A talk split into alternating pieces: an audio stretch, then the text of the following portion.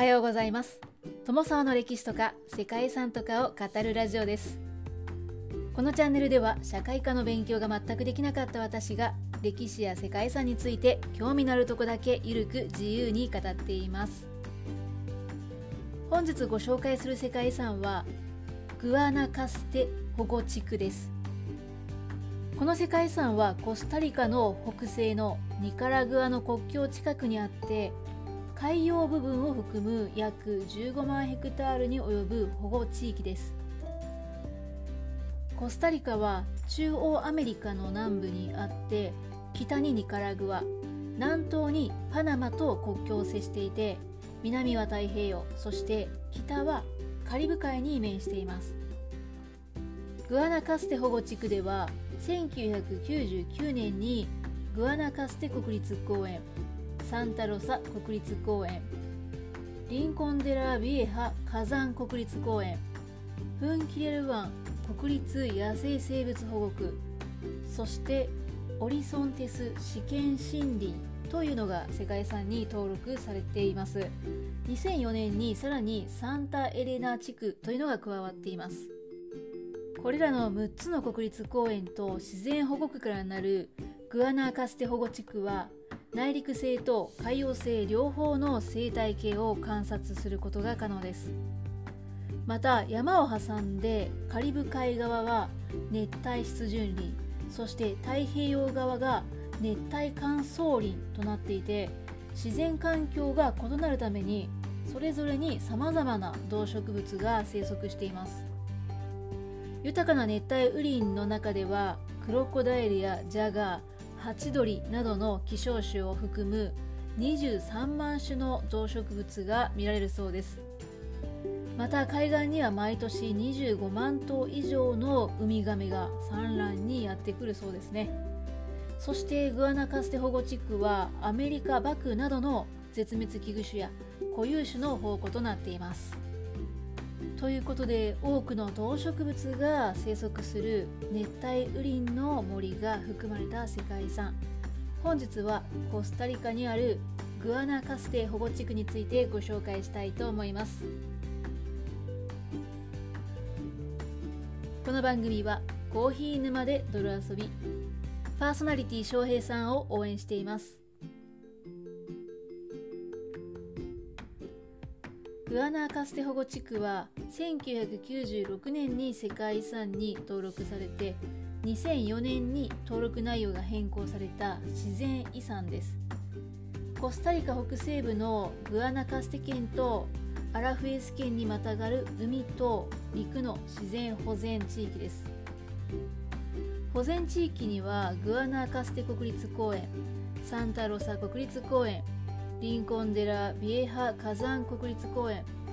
フンキリアル湾国立野生生物保護区。オリソンテス試験森林。そしてサンタエレナ地区の6つの国立公園と自然保護区が含まれています。陸域は1040平方キロメートルで海域が430平方キロメートルという広さがあるそうです。この一帯は絶滅危惧種や非常に珍しい種の動植物の宝庫で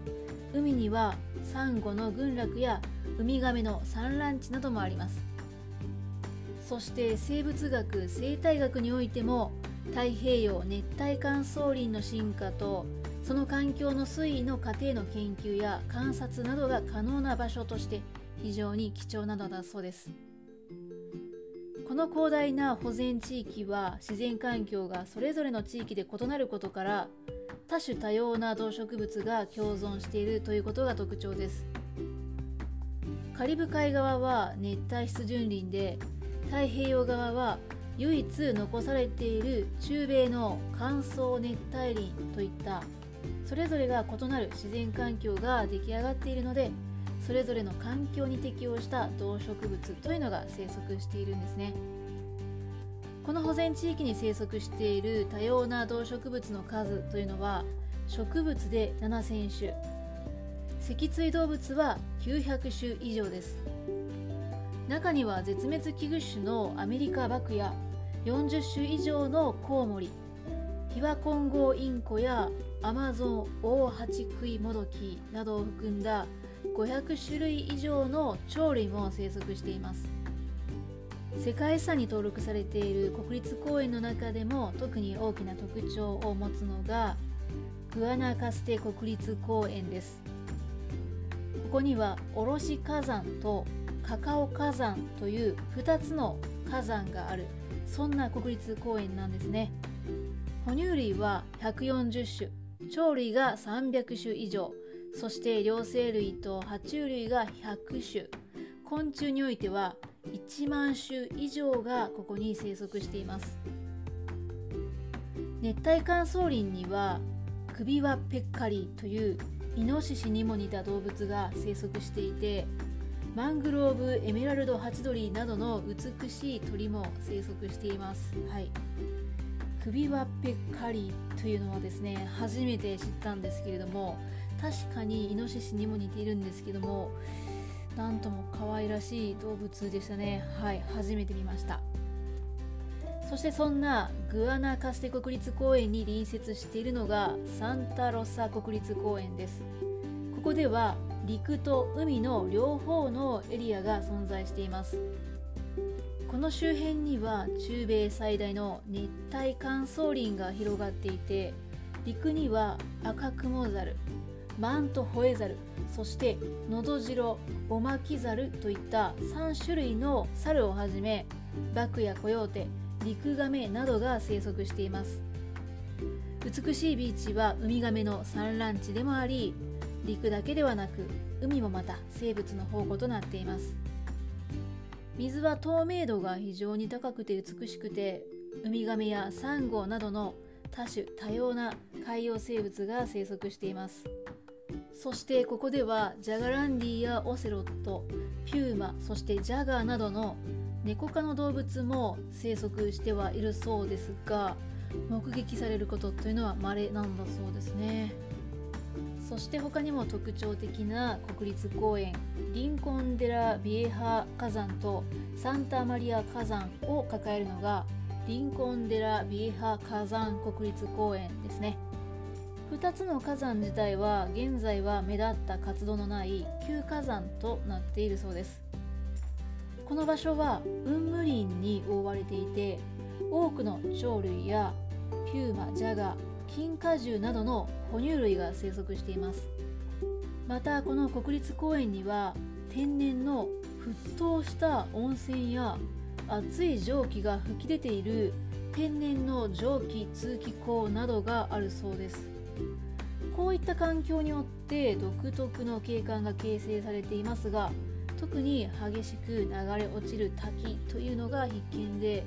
非常に迫力のある激流というのが存在していて自然の力強さを感じることができるそんな場所となっているそうです。ここまで紹介してきた国立公園以外にも熱帯性や亜熱帯性の乾燥した森林であったり湾岸のマングローブの林を保護するために設定された保護地区があったり農地に転用された場所を再び乾燥した熱帯林に戻す方法というのを模索することを目的として試験的な森林回復計画が進められている地区などもあるそうですね。そこに自然があってただ保護をするという観点だけではなくて試験森林というのが合わせて登録されているという点も非常に興味深いなと思いますしまた珍しい世界遺産なのかなというふうにも思いました。ということで本日はコスタリカ共和国にある世界遺産グアナカステ保護地区についてご紹介してきました。ここまでご清聴いただきましてありがとうございます。では皆様本日も素敵な一日をお過ごしくださいね友沢でした。